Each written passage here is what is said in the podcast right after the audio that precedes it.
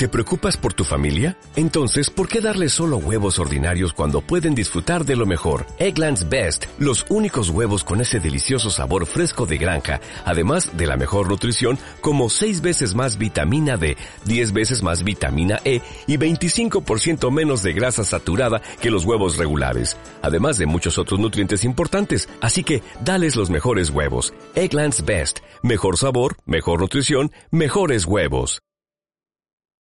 Bienvenidos a la segunda parte del podcast número 78 de Crónicas Gumba. A mi lado, Víctor Dalos, Buenos días, tardes, noches, según nos escuchen. César Flagstad Un saludo para mis compañeros y para los que nos escuchan. y quien les habla, Sergio Vargas, Segan 81 Co.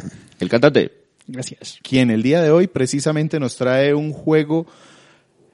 ¿Cuál es? Les traigo Astral Chain para la Nintendo Switch. ¿Qué nos quedamos escuchando? Cyber.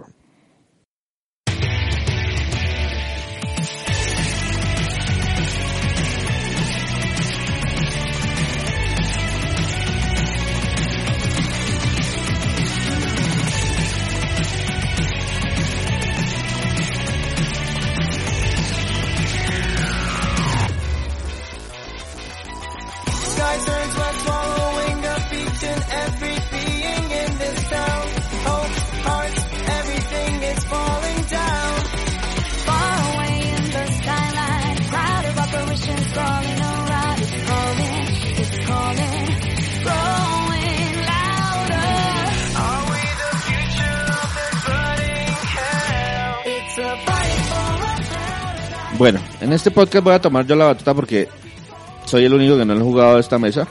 Entonces, pues brevemente, Sergio, díganos de qué trata Astral Chains, quién lo publicó, cuándo lo publicaron y después sí entramos en materia.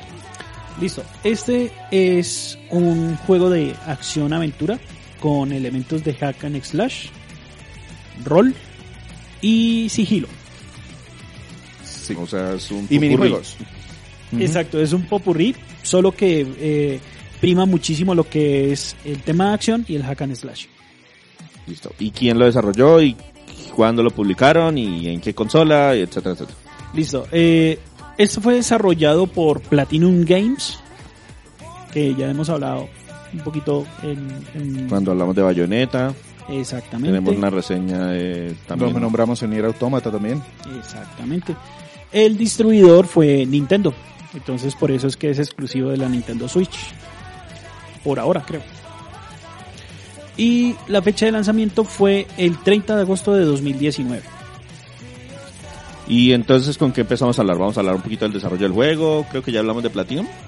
En este videojuego, inicialmente eh, Takashi Taura, que en este momento funge como director del juego, eh, es una persona que venía creciendo dentro de Platinum y esta es su primera obra que entrega a la comunidad de videojugadores. O sea, él venía, es de esos que empezó como el mensajero de la empresa y en este momento es Director tome, del juego. directe- Y de este hecho, juego. este juego es la primera oportunidad en cargos directivos para muchas personas. Desde el director de arte, el director de sonido, eh, Taura como director general del juego. Funge como, como ese pinito o ese juego que les dio la oportunidad de a ver, demuestren qué viene en esa generación. Sí, exacto. Vamos a, a ver qué es lo que trae esta sangre nueva. Igual ya lo pagó Nintendo ya de malas. Más o menos. Eh, otro punto a resaltar de este, de este videojuego es la participación de Masakazu Katsura. Es un dibujante y mangaka japonés. Eh, tal vez ustedes lo recuerden en mangas como Video Girl AI, Sí, sí la conozco. DNA 2. Uy, pero de los noventas, pero sí. Eh, sí, sí, él, él prácticamente fue para los que nos tuvimos ese primer acercamiento al tema de al tema japonés.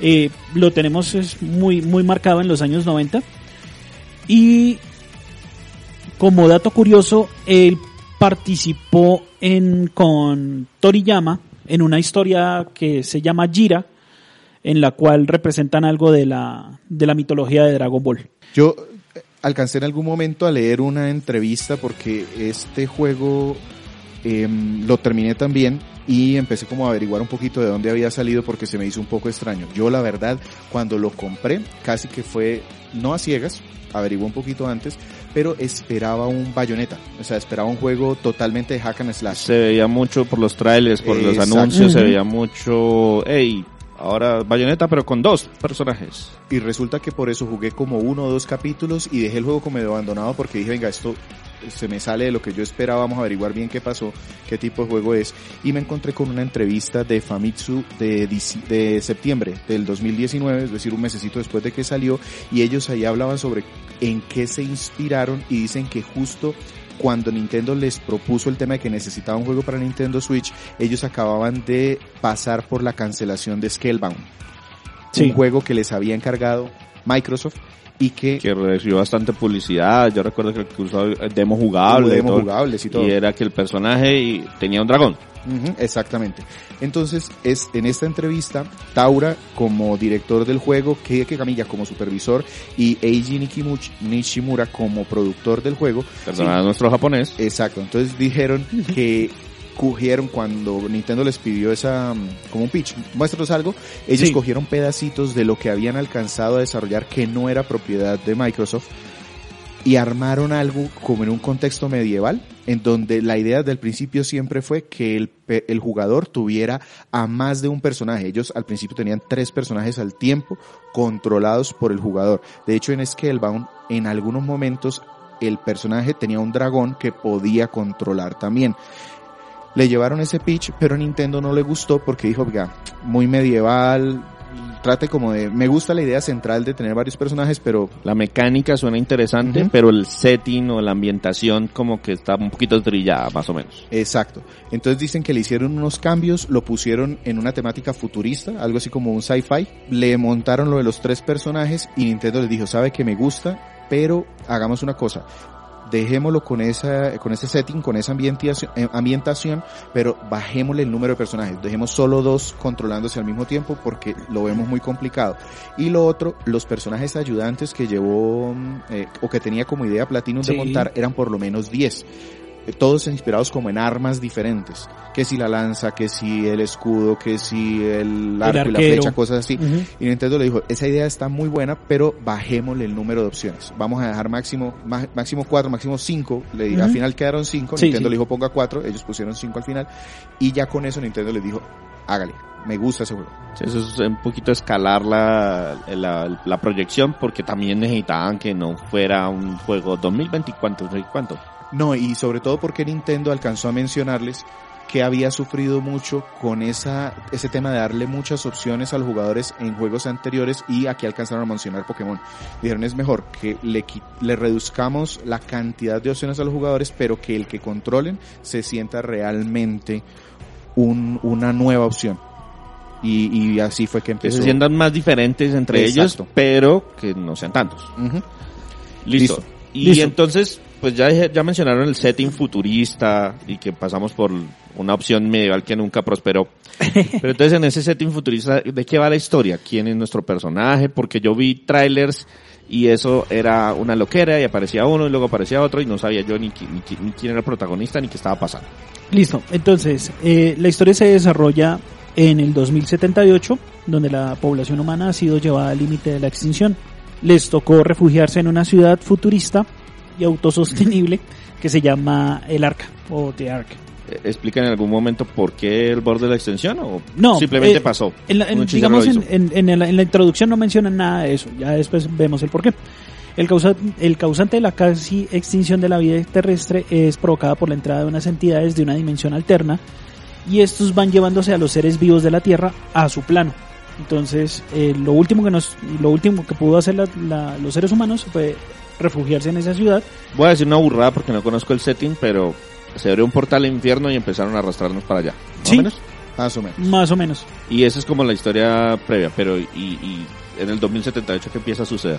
Ok, en el, en el 2078 hay una fuerza policial que se hace, eh, eh, está la fuerza policial y ellos se encargan de controlar pues el tema de la ciudad, de que los ciudadanos estén, pues proteger la ciudad y hay otra fuerza policial que es el equipo Neuron y ellos son los que se encargan de combatir contra estos entes que vienen del- de la otra dimensión. Son personas que tienen, eh, inicialmente hay varios rangos, los policías Neuron normales eh, ellos se encargan es como de atender a la, a la gente que ha sido Rastrear síntomas porque cuando abren un portal como que se alcanza a percibir que ahí está pasando algo raro. Son, son como la línea base, los sensibles, los que, los que son sensibles a esas perturbaciones. Exactamente. Hay otro grupo un poco más especializado que ellos son los que ya ven esas, esa, esa- esas entidades que son, pues tienen unas figuras extrañas y ellos se encargan como de, de combatirlos, de retenerlos ahí y a- hacer que se devuelvan otra vez a su dimensión. Y hay otro grupo que ya son los más especializados, que ellos son los que controlan una entidad de estas, de ahí el nombre de Astral Chain. Neuron, como un departamento científico y de hecho su investigador eh, de cabecera, en la primera escena nos muestra cómo logran amarrar por medio de cadenas a uno de esos eh, quimeras, De esas quimeras. que son, es el nombre que le ponen a estas criaturas, y la encadena a un aparato. Y luego ese aparato se lo dan a uno de estos policías para que él lo controle y pueda atacar, ahora con el nombre de Legión, a las quimeras que se encuentran. Ya. O sea, eso es como el setting general, pero ¿y quién soy yo? usted y su hermano o hermana, porque al inicio usted puede escoger qué personaje llevar. Eh, usted lleva al, usted lleva a este policía y está en su en su transición de ser de la segunda base a la primera base. O sea, de los que los, los que lo enfrentan a ya que me den uno para manejar uno. Me van a Exactamente. soltar mi propio Mi propia legión. Y su hermano o hermana también está en ese mismo proceso. Los dos al mismo tiempo están en ese proceso. El tema está es que su papá es el capitán de estos, el, el capitán de la Del cuerpo de- élite. del cuerpo élite. Entonces, eh, ¿Y uno sube por méritos o apalancado? po- eh, Queda la eh, duda al principio, sí. pero pues después se nota que uno se lo ganó. Exactamente. No, igualmente, eh, como les di, como les estaba mencionando, es una, es, es un cuerpo especial, hay esas tres bases, y pues prácticamente uno está siempre en la, eh, pues el personaje de uno está en la segunda base. Bueno, listo. Ya, ya de por sí es especial. Solamente con esa, con esa descripción de mi personaje ya me imagino qué es lo que, qué es lo que tengo que decir. Pero ¿de qué trata? ¿Cuál es la motivación además de, hey, luchamos contra esas cosas que nos invaden? ¿Hay alguna trama general? ¿Hay alguna progresión o algo por el estilo? Eh, sí, claro, la, la, pues la trama general es evitar la extinción porque prácticamente Sí, pero esa es la motivación. Eso es como vaya y rescate a la princesa. Pero sucede algo adicional, algo que... Sí, no- principalmente que se empiezan a hacer mucho más frecuentes las invasiones de estas entes, de estos entes, dentro del arca. Se Sí. supone que los muros tienen una protección y los portales no se pueden abrir y resulta que estamos justo en el punto de coyuntura en donde los portales están empezando a abrir ya dentro del arca. Entonces están como en crisis y el personaje tiene que empezar a seguir esos portales para tratar de cerrarlos y saber por qué se activaron. Eh, no es un spoiler porque de hecho también en algún punto muy al principio mencionan que hay un grupo terrorista ahí por detrás que quiere como sabotear Neuron. O sea, este cuerpo dice que como que hay algo turbio ahí en Turbio el ahí. tema. de hecho, está, eh, o sea, a la gente que medio ha visto anime, yo que no me considero fanático, desde el capítulo 2, yo dije, ya, ya sé esto para dónde va, ya sé quién es el malo, quién va a traicionarnos. o sea, es realmente predecible, aunque las historias individuales a veces de algunos de los personajes, compañeros policías, resultan siendo un poquito más interesantes que la, esta gran aventura global. Eh, no soy tampoco fanático, pero me sonó un poquito, me corrige Sergio, a un poquito de Evangelion, o sea, como, como esa... ¿Sabe qué me suena ahí solamente Mm. por esa descripción? Algo como Pacific Rim. Sí, puede que ser. aparecen en una en, un, en una ruptura de otra dimensión y vienen y nos, nos están tratando de destruir y nosotros nos queremos proteger y tenemos Ah, sí. creamos monstruos más o menos del mismo tamaño al de ellos para combatirlos y los ataques se están volviendo más frecuentes. No, acá, acá el tema es que logramos domesticar eh, algunas, eh, algunas de estas criaturas y esas son las que nos ayudan a combatir contra ellos. y que ellas también nos ayudan a pasar a otro plano, que era algo que no habían podido hacer hasta que llegan estos gemelos. Exactamente. Listo, entonces de eso se trata Astral Change, por lo menos la historia principal. Dicen que es un poquito predecible, pero Sí, eh, interesante esas, esas secundarias. Y ya me advirtieron que no se juega como bayoneta, a pesar de todo lo que nos mostraron los trailers, si no se juega exactamente como ese, pero sí tiene un gran aspecto del hack and slash, como o de qué trata la jugabilidad de Astral Chain. Listo. Eh, como ya les había mencionado ah, eh, hace un momento, el tema de que a- al inicio podemos seleccionar a, a nuestro personaje. Entonces puede ser hombre, puede ser mujer, puede ser mujer. Uno define el nombre, usted puede llegar a la, a la caracterización de su personaje, pelo, ojos, bueno, lo que quieras, hasta el nombre. Pero siempre por defecto nuestro hermano o hermana se va a llamar Akira. Al mío le puse Akira. ¿Por qué? Porque sí. Todos los dos se llaman Akira. Bien. ¿Los distingue por el apellido o qué? No, es que los dos son hermanos, entonces son Akira Howard. Pues el niño y la niña, tal vez. Eh, inicialmente somos oficiales de policía y tenemos dos armas, una pistola y un bastón. Cuando ya nos entregan la quimera, pues ya tenemos el- la quimera, la- el bastón y la pistola, y eso lo que nos hace es dar un, un combo de ataques en- entre esas tres cosas. ¿Qué, qué es una quimera? Es uno de estos monstruos que sencillamente sale en el momento que yo lo llamo y dura o está en el escenario durante un tiempo determinado. Exactamente. Si le dan muchos golpes se desaparece antes. Él ataca hasta cierto punto de manera automática, pero también me da a mí el control opción de controlarlo directamente. Entonces en algún momento yo puedo saber qué va a hacer él y atacar con mi policía o controlarlo para que haga algo y propiciar un combo. O sea, espérenme. Eh, a ver si, si con esto lo comprendo mejor. Nárrenme un combate. Yo llego y veo un enemigo y luego entonces le puedo lanzar disparos o bastonazos Sí, Sí. y al mismo tiempo puedo convocar a mi quimera. sí. sí, La quimera si la dejo, ella solita va a hacer cosas, sí. pero si quiero, y me imagino que es lo recomendado, le puedo dar instrucciones puntuales de que haga esto, haga esto otro, haga esto otro. algo así.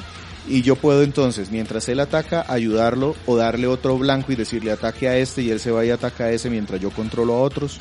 Básicamente eso, aunque quiero saber, Sergio, de pronto qué nos dicen porque yo sí les voy a narrar un combo que yo logré hacer, del cual me siento orgulloso y está grabado ahí en la consola, para pues como mirar un poquito la versatilidad que puede haber en el juego. El tema con la quimera es que cada quimera tiene un arma funcional.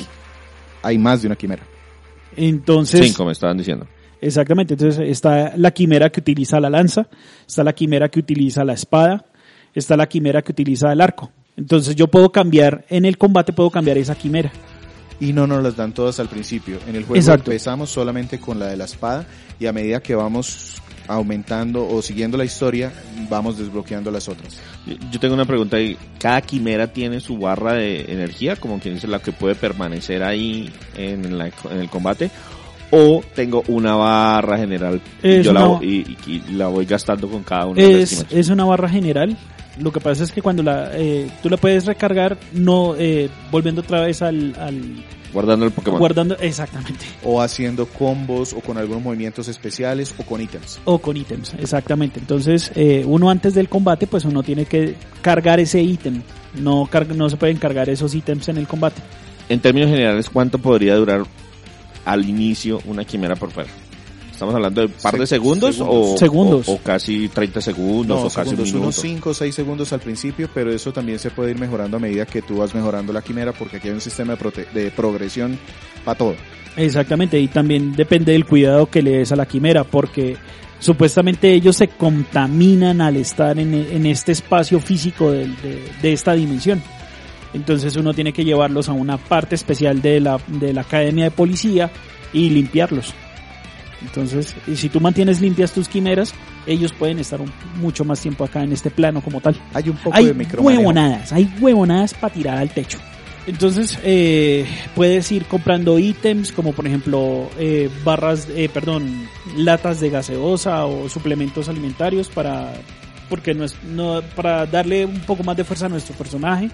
¿Y esos cambios son permanentes o temporales? Eh, tem- ¿Son consumibles o son... Hay unos que son consumibles, que van mejorando tu personaje, y hay otros que son temporales. Y eso también aplica a la quimera.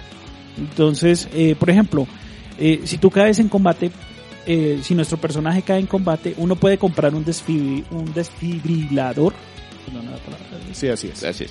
Y eso nos da como un segundo aire. Entonces, eh, no nos da el game over automático, pero sí nos revive y nos revive con una barra un poquito bajita. Entonces, eh, aquí nos como una segunda oportunidad para... Exactamente. Todo eso se puede mejorar, entonces yo puedo conseguir un chaleco que tenga espacio para más baterías, que quiere decir que no, no solo tengo un corazoncito adicional, sino dos o tres o cinco o seis al final, si son necesarios. Aparte, puedo mejorarlos para que cuando me revivan no me revivan con menos energía, sino que incluso a veces con más. Yo al final terminaba casi con 1.5 Con- veces la Sí. sangre total cuando me revivían. El, los ítems también se pueden ir, se pueden comprar, se pueden cambiar, se pueden, hay un montón de cosas para recolectar en el escenario. Exactamente, porque eh, acá pues te- como eres un policía pues recibes un sueldo, pero también puedes ir adquiriendo ítems por el camino. Ah, que si unas que si unas gafas, que si eh, no sé, un, un- elementos que tú puedas reciclar y eso te lo te lo recompensan con dinero o con ítems. Listo. ¿Los ítems son la única manera que tengo para mejorar a mis personajes o tengo algunas otras? Porque ya mencionaron chaquetas y desfibriladores y consumibles y todas esas cosas, pero también pues sí. gano experiencia o, Eh, o puntos eh, de habilidad o cómo funciona esa parte. Exacto, también eh, a medida que vas teniendo estos combates pues vas ganando unos unos mm, niveles, le van dando Niveles. como rangos. Empieza como eh, policía normal y luego puede llegar a ser experto en no sé qué o experto plus, cualquier cosa. Y eso viene siendo Correcto. como en un RPG los niveles. Y esa experiencia se gana cumpliendo casos, haciendo misiones y ayudándole a la gente porque hay muchísimas misiones secundarias que si las cumples te va a dar más experiencia. ¿Qué mejora en el personaje cuando sube de nivel? Normalmente sus estadísticas básicas, entonces su vida, su velocidad, su resistencia, eh, la capacidad de cargar más cosas, eh, la capacidad de manejar el, durante más tiempo la quimera, que Es aumente. Las quimeras también las puedo mejorar, entonces hay un... eh, un árbol de progresión para la quimera. progresión, exacto, que, en donde yo me gasto otros puntos que se ganan también en los combates y yo puedo desbloquear habilidades ocultas en las quimeras, habilidades pasivas que, que mejoren sus estadísticas, que eh, tengan combos nuevos, por ejemplo, golpes. eh, hay uno tan sencillo como que presionas un gatillo y con ese gatillo la quimera se mueve alrededor de los enemigos y la cadena los paraliza. Eso yo lo puedo hacer manualmente, pero en este caso hay una habilidad que con un botón la quimera automáticamente hace ese movimiento. Entonces hay muchas posibilidades para hacer subir los personajes, eh, tanto el policía como los, ayudantes. Ahí ahí se le nota bastante el RPG ya mencionamos más o menos el hack and slash, pero me dicen que eso no es lo único que hay en el juego. Correcto. Que a pesar de lo que nos decían los trailers, pues el combate no es... eh, a pesar de que, que es lo más importante, pero no es lo único. Correcto. Entonces, ¿qué es lo otro? Lo otro es el elemento de investigación, lo cual eh, en algunos escenarios podemos reconstruir todo un escenario de crimen. Y para eso nos podemos utilizar a nuestra quimera para que nos va nuestra quimera o nuestras habilidades de investigación para que nos va mostrando todas para ir reconstruyendo poco a poco ese escenario. Las quimeras tienen habilidades por fuera del combate. Entonces una de ellas, por ejemplo, puede escarbar, otra puede derribar muros, otra puede escuchar a distancia, otra Levantar puede cosas. volar, otra puede levantar cosas muy pesadas. Todo eso nos ayuda a tratar de resolver misiones secundarias o incluso el caso que nos dan al principio de la misión normalmente no es un combate, sino que es, oiga, está pasando algo raro en el distrito tal, vaya y mire qué es. Entonces, primero, como policía, con la ayuda de las quimeras, tienes que ir recolectando información para tratar de encontrar qué es lo que está pasando ahí. Normalmente, siempre es, al final eso nos lleva a un combate Correcto. Pero en el camino te puedes encontrar una serie de misiones secundarias que se salen de ese esquema. Entonces hay una tan sencilla como que unos niños nos dicen, ¿sabe qué policía? Yo no le voy a soltar mi información si usted no juega conmigo. ¿Y qué voy a jugar? No, encuéntrame. Y se esconden los niños y uno tiene que ir a buscarlos. En otra incluso nos pone un juego como de Tetris y entonces nos dicen, oiga, es que hay un montón de carros aquí que están bloqueando la vía, ayúdenos con su quimera a moverlos para que le demos paso al, eh, que la vía esté despejada. Entonces uno juega como con un Tetris a eso. Otras son de sigilo, entonces hay un Exacto. montón de enemigos ahí buscándonos y nosotros tenemos que tratar de pasar desapercibidos para llegar al otro punto para poder coger información que nos va a servir o para la misión secundaria o para seguir desbloqueando eh, la misión principal. Sí, señor. Así es. Entonces, yo arranco... Ah, bueno. No hemos mencionado, el juego no es mundo abierto. No. Estamos en una ciudad y nos van dando como misión 1. Haga esto, y luego eso se alarga y se alarga y se alarga y exploramos otro pedacito y etcétera, etcétera. Exactamente. Ahí lo que nos dan es, por ejemplo, dirija hacia tal distrito. Entonces uno va a ese distrito, el mundo es semiabierto más ¿Como o por menos. secciones? Es como por secciones, exactamente. Abierta esa sección. Exactamente, abierta esta sección. Mm, está contenida, pero está muy bien detallada porque eh, prácticamente uno puede encontrar una mini historia acercándosele a alguien. En el sentido de que tú puedes escuchar una conversación y una conversación de cinco o seis frases, pero es una mini historia muy bien marcadita, muy bien detalladita. Algunos niveles me parecieron magistrales en el sentido de que se interconectan, hay escaleras por todos lados y a pesar de no ser muy grande, pues como que tiene su lógica recorrerlas, como otras que sí se me hicieron terribles, tediosas, laberínticas, sin necesidad. Entonces, pues en general están diseñadas cada una de ellas, se sienten diferentes, están diseñadas a mano con un resultado mixto. Sí.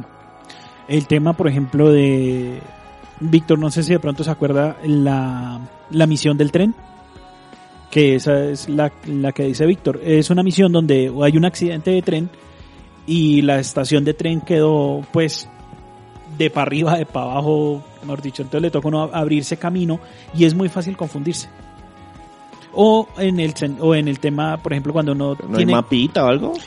Sí, pero el mapita no ayuda mucho porque es solamente en, en el área cercana. Exacto, no, no me permite, me toca parar para tratar de abrirlo y ver más o menos dónde están, pero también peca un poquito con ese tema de las alturas. Entonces, de diferentes niveles. que- Exacto, y puede ser que esté muy lejos lo que realmente me está mostrando, porque puede estar tres o cuatro niveles encima de donde estás. y uno puede perder tiempo dándole vueltas ahí a ese lado, No pero yo estoy acá. un punto que es supremamente importante y es que este, este neurón tiene una especie de real- realidad aumentada Ah, sí. que viene siendo como el modo detective de Batman, en donde yo cambio la imagen a un modo de vectores, donde veo todo como con información agregada. Y las misiones secundarias me aparecen ahí marcadas con un punto. Pero cuando yo abro eso, la delimitación de las calles se borra. Entonces tú tienes que estar como jugando de aquí veo por dónde me muevo, luego vuelvo y pongo y miro hacia dónde es que está el objetivo, vuelvo y lo quito y trato de seguirme moviendo. Eso a mí me pareció tedioso. Sí, sí, sí, es, es, es muy tedioso Es y decir, toca ir cambiando entre por dónde me muevo versus para dónde voy. Y siempre dice, eh, ¿cómo es que se llama? Made out activated. Sí. Y siempre cuando lo quito, eh, disactivated. Siempre. Ah, no, no, eso como, como si no me estuviera dando cuenta. Exacto. Ya, ya después de hacerlo durante 10 misiones, ya, ya sé que lo quité, ya sé que lo puse. Listo. Yo tengo una experiencia un poquito extraña con los juegos de Platinum y es con respecto a la dificultad. Cuando Platinum se junta con Nintendo les va un poquito mejor porque como que manejan un poquito mejor el crecimiento, pero ¿qué pasa con la dificultad de ese juego? Está en el rango alto, está en el rango bajo, está en el rango medio, hay picos o definitivamente es un paseo en el parque. No, yo diría que está en el rango medio, pero el sistema detecta que si tú estás teniendo problemas, te bota, ay, puedes ponerlo en fácil. El, modo, el juego tiene un selector de dificultades. Por defecto solamente te da dos. El Platinum, que es el modo normal, y el modo fácil. Realmente no cambia mucho, más allá de que te da como más intentos. A mí el modo fácil, el, el modo, yo no probé el modo fácil, pero el modo normal se me hizo más bien fácil, o sea, de, de como el medio más bien hacia el lado fácil, aunque hay unos picos con los jefes finales, pero, pero pues nada. Son salvables. Son los finales. sin Ujú. nada del otro mundo. Y sobre todo que el juego te da muchas herramientas, entre los ítems, entre el cambio de las quimeras, entre algunas, algunos truquitos, tú, tú lo puedes salvar. Además que eh, el tema es que si tú puedes, eh, si haces el trabajo de detective y empiezas a hablar con las personas, muchas de estas personas te empiezan a dar pistas. Entonces, eh, muy probablemente de ahí te enteras, ah, la de habilidad de este man es esto. Entonces ya vas más preparado vas contra preparado ese. para el combate al final.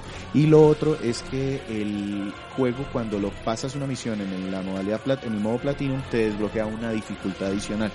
Y eso pues también te da mayores recompensas, te premia con más puntos y a medida que tú ganes esos puntos tu rango de policía aumenta y eso te sirve para pues que te- se te haga más fácil el juego al final.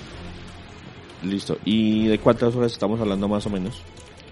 Uf, Víctor, ¿cuántas fueron? Yo me demoré 25 horas pasando el juego con algunas misiones secundarias, no con todas. ya haciendo todas las misiones secundarias, yo creo que eso puede subir unas 5 o 10 horas más. Estamos hablando de unas más o menos 20 horas para solo terminarlo y Sí. casi el doble si queremos Sí. Sí. sacarle, exprimirle el jugo. Sí, yo en lo No sé. personal ya iba por las 40, pero No Pero soy sé yo. Si, si, si, si nos queda algo más para mencionar en la parte de jugabilidad o empezamos a hablar del tema técnico. Ah, bueno, ah, hay una cosa adicional con el tema de la jugabilidad. Tú puedes rejugar un episodio porque hay unos escenarios que están bloqueados, ya sea porque necesito, no tengo, no tengo la quimera adecuada para hacerlo, o no, no lo detallé en el momento. Entonces, puedo rejugarlos, adquirir un mejor, una mejor estadística en la resolución de ese escenario.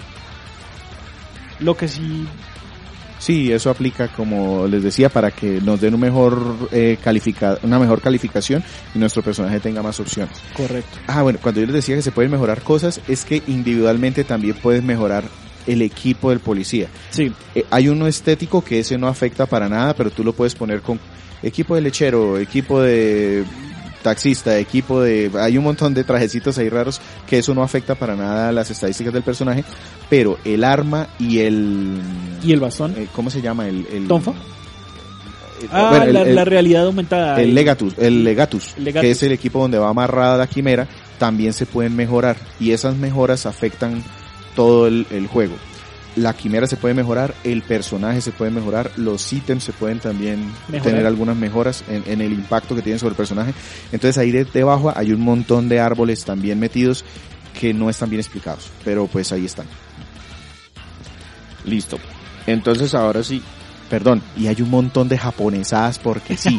O sea, el hada del baño. Entonces hay una misión recurrente en todos lados que es encuentra los baños del juego. ¿Por qué? Porque se le dio la gana a Platino meterlo y medio chistoso. Hay un perrito ahí que se supone que es la mascota, un policía disfrazado de perrito que se supone que es eh, el, el que más sabe de todo eso. Entonces nos pone misiones también todas raras. Entonces hay, hay cosas que a veces como que te sacan del juego. un poquito de humor muy japonés. Sí. Sí, Listo, entonces ahora sí hablemos del aspecto técnico. Esto es exclusivo de Switch. No sé exactamente en qué motor trabaje, no sé cómo ande de resolución, pero el estilo visual es por lo menos bien, bien anime. sí, sí, efectivamente. Si nos vamos al apartado gráfico, como les me estaba mencionando, esto fue desarrollado por Masaka, eh, bueno, el, el- tema gráfico lo, eh, los personajes los hizo Masakazu Katsura y es bien anime. O sea, aquí es los que conozcan el estilo de arte de este man, ya uno los identifica nomás con ver un, con ver un- El arte del juego. Sí. Y eh, el motor gráfico, me imagino que será el de Platinum. es interno de Platinum, no, no dan muchos detalles, sencillamente dicen que es un engine de Platinum. Trabaja con cel shading super saturado, entonces le ponen mucho violeta, mucho azul y muchísimos brillos para de que se dé el contraste. Sí, parecen neones esas Ujú. cosas, entonces... Entonces todo parece neón y el director de arte, Hajime Kimura, comentó en esa entrevista que les dije al principio que yo había leído que él se inspiró mucho en los tokusatsu. Ustedes me dirán bien eso que es. Que él me dice que él y Taura son fanáticos de los tokusatsu. Después lo comparaba con los Ajá. Power Rangers para aterrizarlo a la, al público americano. Pero entonces también habló de las películas de John Woo y puntualmente de Matrix, en donde muchos de los movimientos de los personajes y las secuencias de acción las inspiraron en ese tipo de material. Ah, sí, porque aquí tenemos movimientos en cámara lenta, eh, tenemos movimientos pues así todos súper desarrollados, que si vuelo, que si salto, que si en el salto pego una patada, pero al mismo tiempo doy un puño y un disparo. Exacto. Y juega mucho con el tema del cambio de quimeras, eso que, que les decía, que les iba a decir cómo era un combate, aquí en el arte se nota mucho porque el juego le da mucho énfasis. Nosotros tenemos un bo- botón de esquivar, que no lo mencionamos en la jugabilidad, pero lo damos por sentado porque es un juego de Platinum. Entonces ese botón, eh, si nos van a dar un golpe, yo puedo hacer que el policía esquive el golpe en el último que momento. uno de los problemas más grandes de, de Beautiful, eh, perdón, de Wonderful 101. Sí. Que uno de los poderes más importantes y los primeros que había que comprar era el de esquivar, pero nadie le daba a uno la, la instrucción al tutorial. Entonces, si ustedes se enfrentan contra un juego de Platinum, busquen ese botón de esquivar o ese movimiento de esquivar porque es fundamental para los juegos de esta compañía. Entonces resulta que muchos de los combos se pueden dar por eso. Por ejemplo, llega un enemigo y va a tratar de darme un golpe, entonces yo presiono el botón de esquivar en el momento justo, esto ralentiza el, El eh, la cámara en un momentico, pero es medio segundo. Si yo en ese medio segundo saco una quimera, entonces ahí se hace un combo.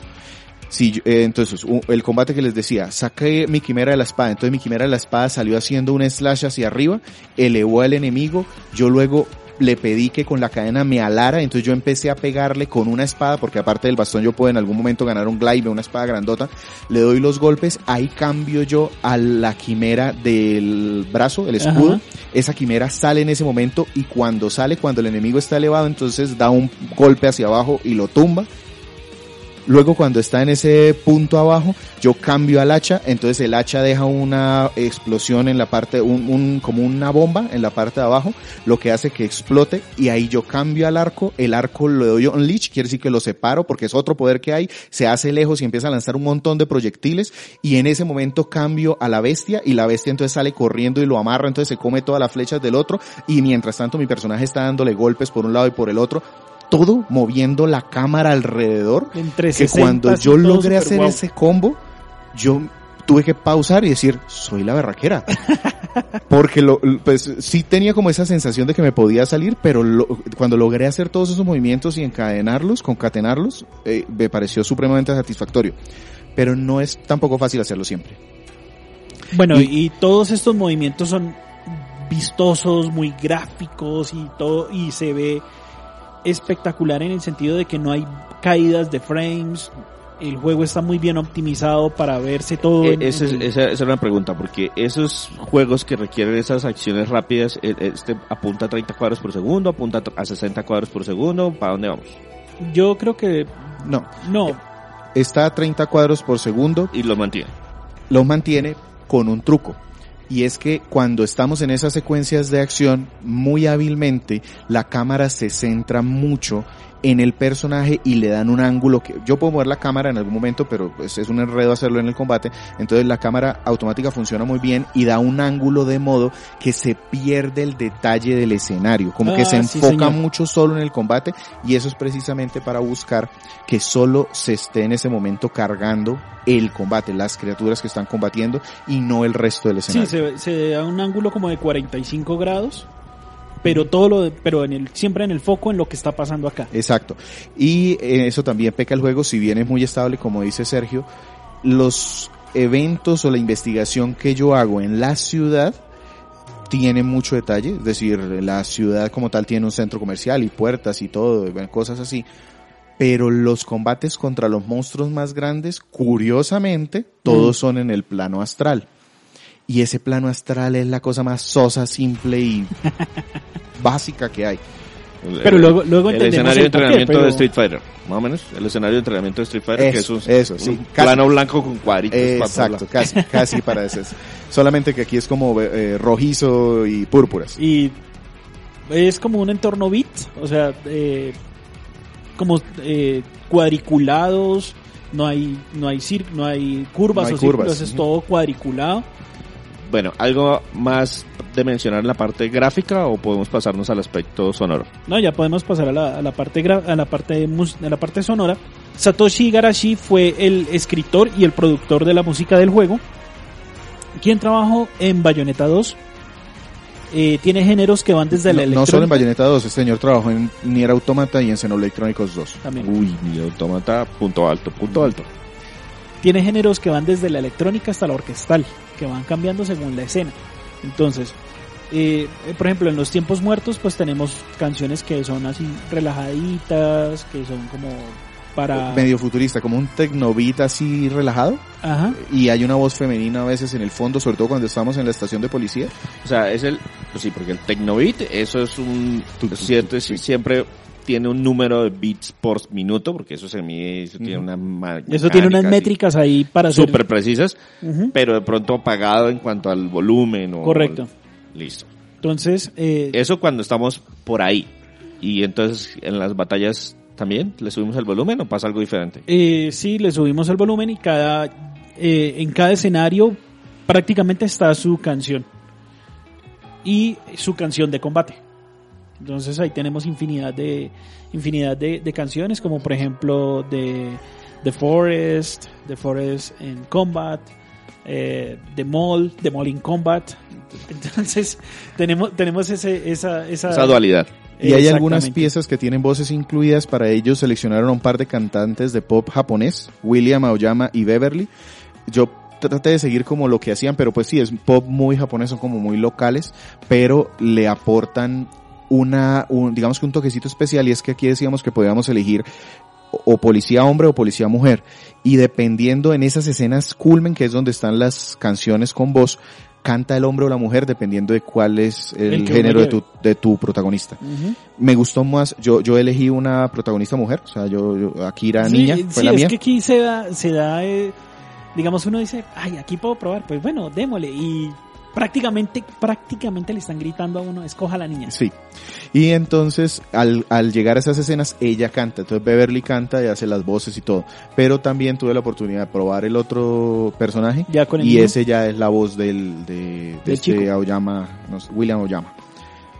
Exacto. Y Y hablando de voces, eh, diálogos en... Esto suena muy japonés. ¿Diálogos en japonés? ¿O, ta- o estamos en diálogos en inglés? ¿Y qué tal las voces en inglés? podemos tener diálogos en japonés, subtítulos en inglés. Podemos tener diálogos en inglés, subtítulos en inglés.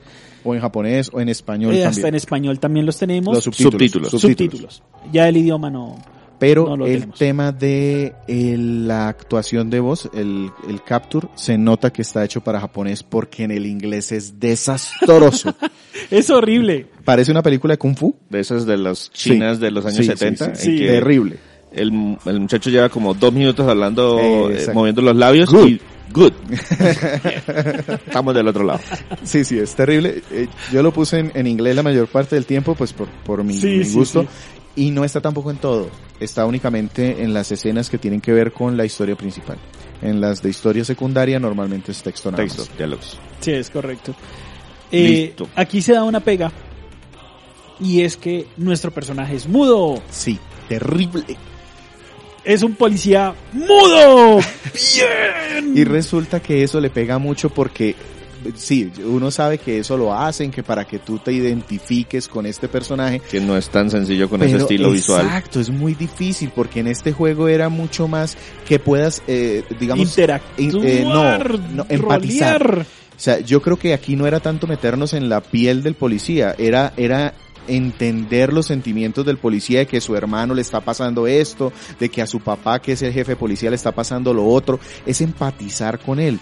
Y el hecho de que sea mudo hace que se cree una pared entre las emociones de ese policía con lo que está pasando. Entonces vemos a nuestro hermano gemelo sufriendo, llorando, Es una gritando. lora, literalmente. Es un loro. Prácticamente uno le dices, cállese. y el nuestro incólume y estoico porque pues no puede actuar. Entonces me parece una decisión muy desafortunada que no hayan puesto eh, líneas para el protagonista. Listo. Entonces con esto cerramos el aspecto técnico de Astral Change. que nos quedamos escuchando, Sergio? Nos quedamos escuchando Tax Force Never.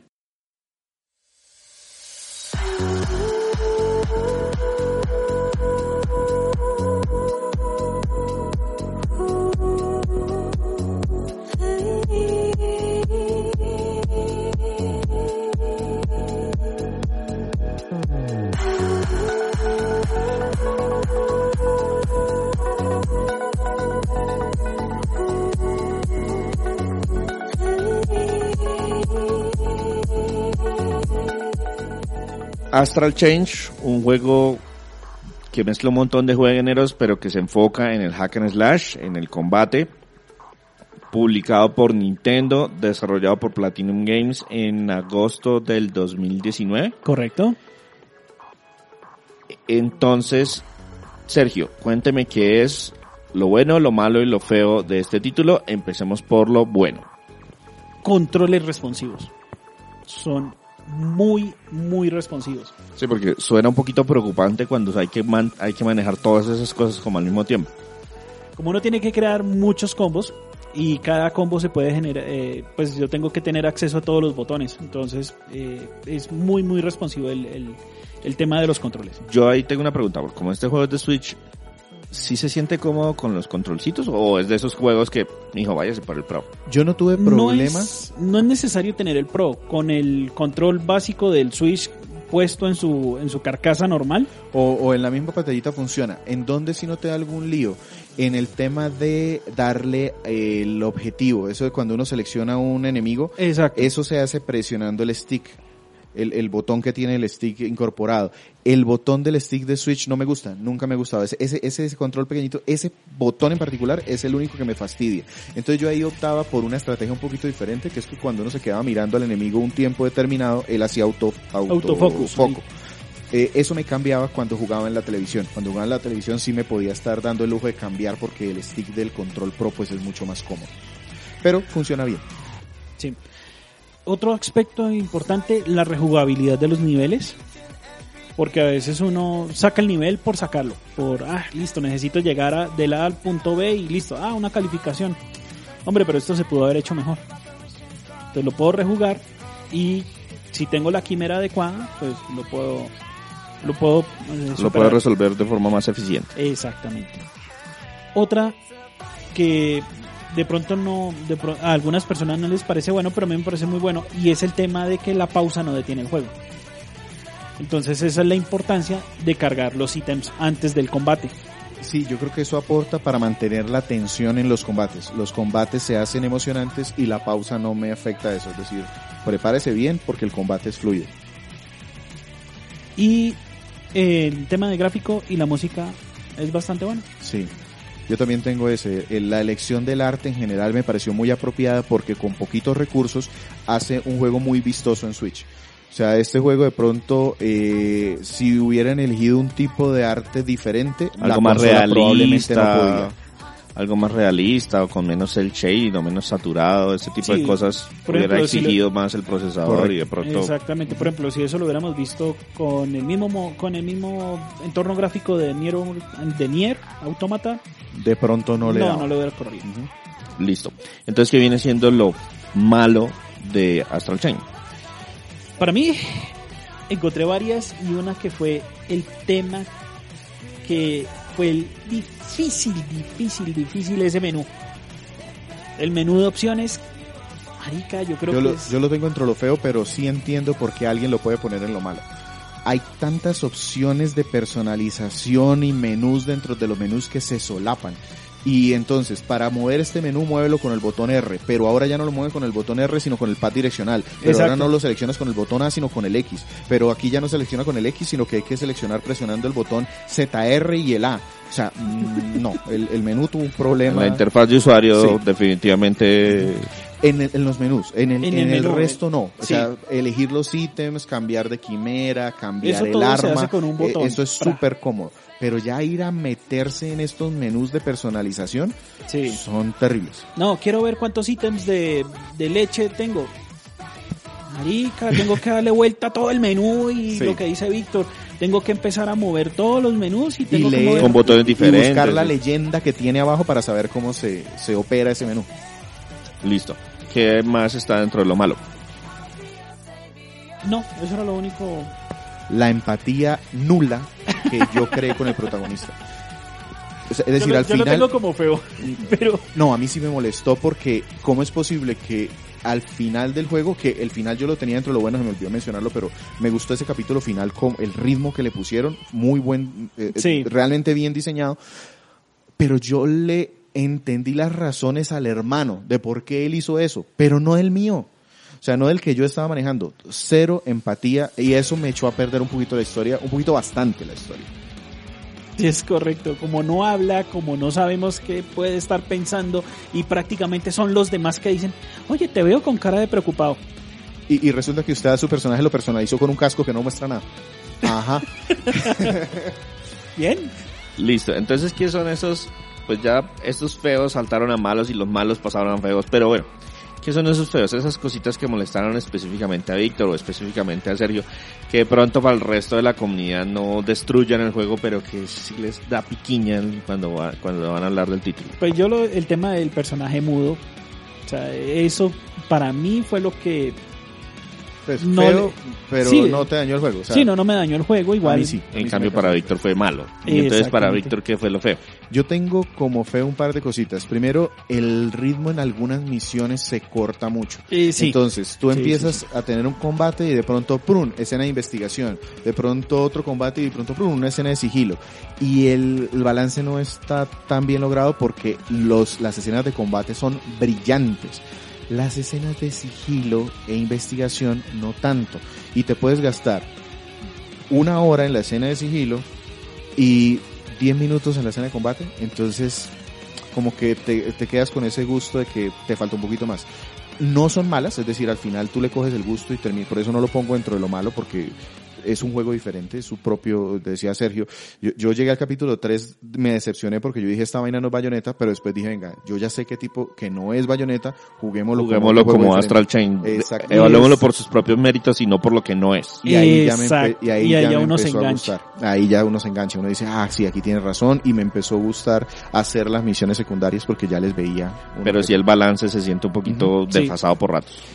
Yo sobre la historia mm, la veo como una mezcla rara entre Blade Runner, Evangelion con policías de protagonista tipo Power Rangers.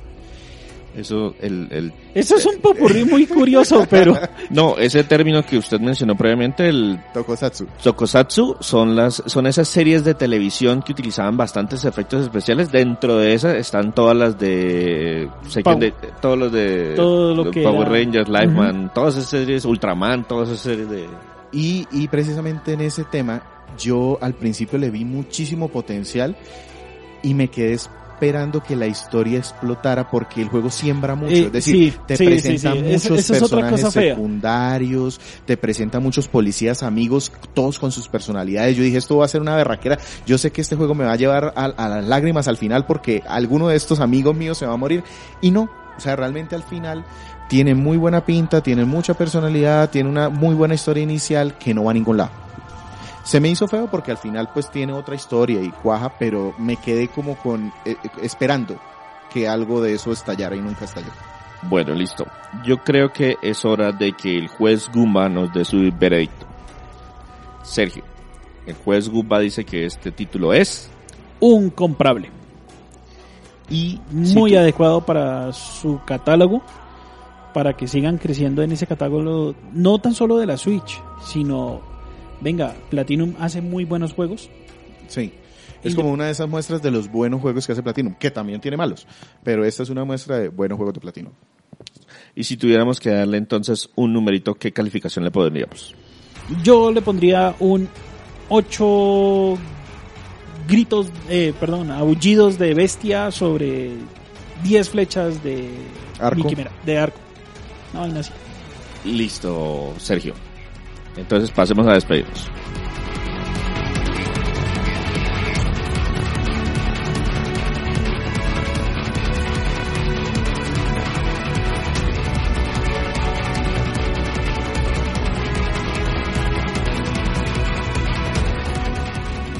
Antes de terminar, César nos va a recordar las reseñas escritas que están en nuestra página. Recuerden, quedan tanto nuestros podcasts como cada mes por lo menos cuatro reseñas estamos montando. Sí, correcto. Una semanal. Usualmente los miércoles pueden estar visitándonos para que vean una reseña retro nueva.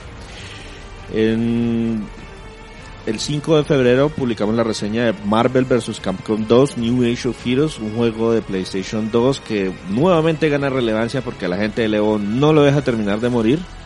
Es un juego ya Algo tiene- pasó ahí, tiene torneo invitacional muy importante, central en el Evo. Sí, ese es un juego eh, muy querido también, muy muy agradable porque tiene muchos personajes, está súper desbalanceado, pero al mismo tiempo se siente Sí, súper exacto. balanceado. Está tan roto que ya pues, todo sirve. Sí. Eh, nuestra siguiente reseña del 12 de febrero fue Kirby Canvas Course para Nintendo DS, un juego que Víctor Sí, es el, el engendro diabólico de Nintendo absorbiendo almas solo con tocarlas. Con comérselas. listo. También tenemos la reseña escrita de BioShock para PC. Sí. Sí, e- ese- esa, esa celebración es porque Sergio no escribe sino muy poquitico. Llevamos dos meses y es la primera reseña de Sergio y es el único que lleva tan poquitas reseñas.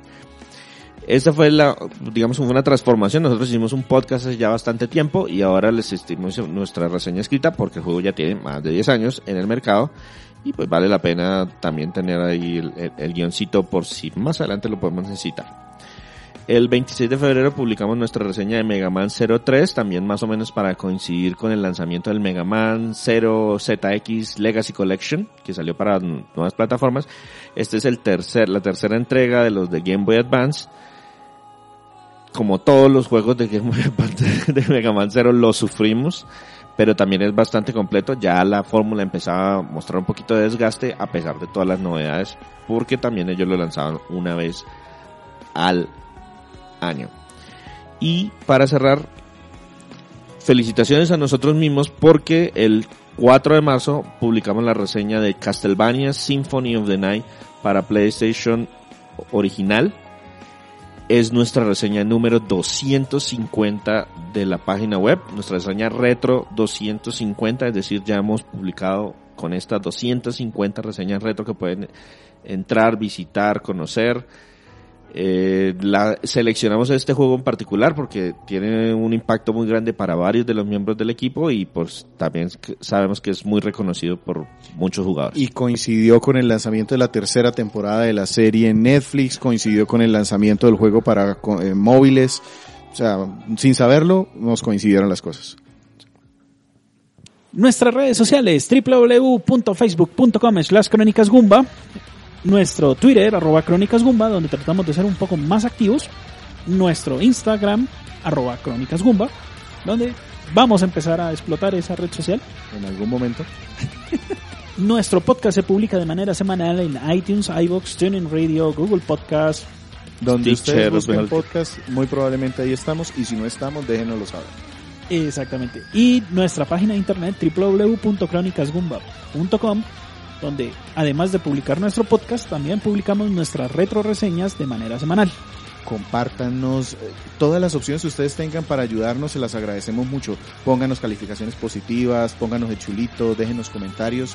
Realmente nos, nos gusta tener ese... esa- Coméntenle a un amigo, compártanle una reseña, háblenles de nosotros, cualquiera de esas cosas nos ayuda. Hagan clic en, en la En publicidad, la publicidad de la, de la página. tratamos de no ser invasivos, es solamente la publicidad que ustedes verían en otros sitios. Eso nos ayuda un Eso montón. nos ayuda un montón. Exactamente. Sin nada más, Víctor Dalos, Gracias por escucharnos el día que haya sido hoy. César Flagstad Un saludo para todos. y quien les habla, Sergio Vargas en 81com. Hasta pronto.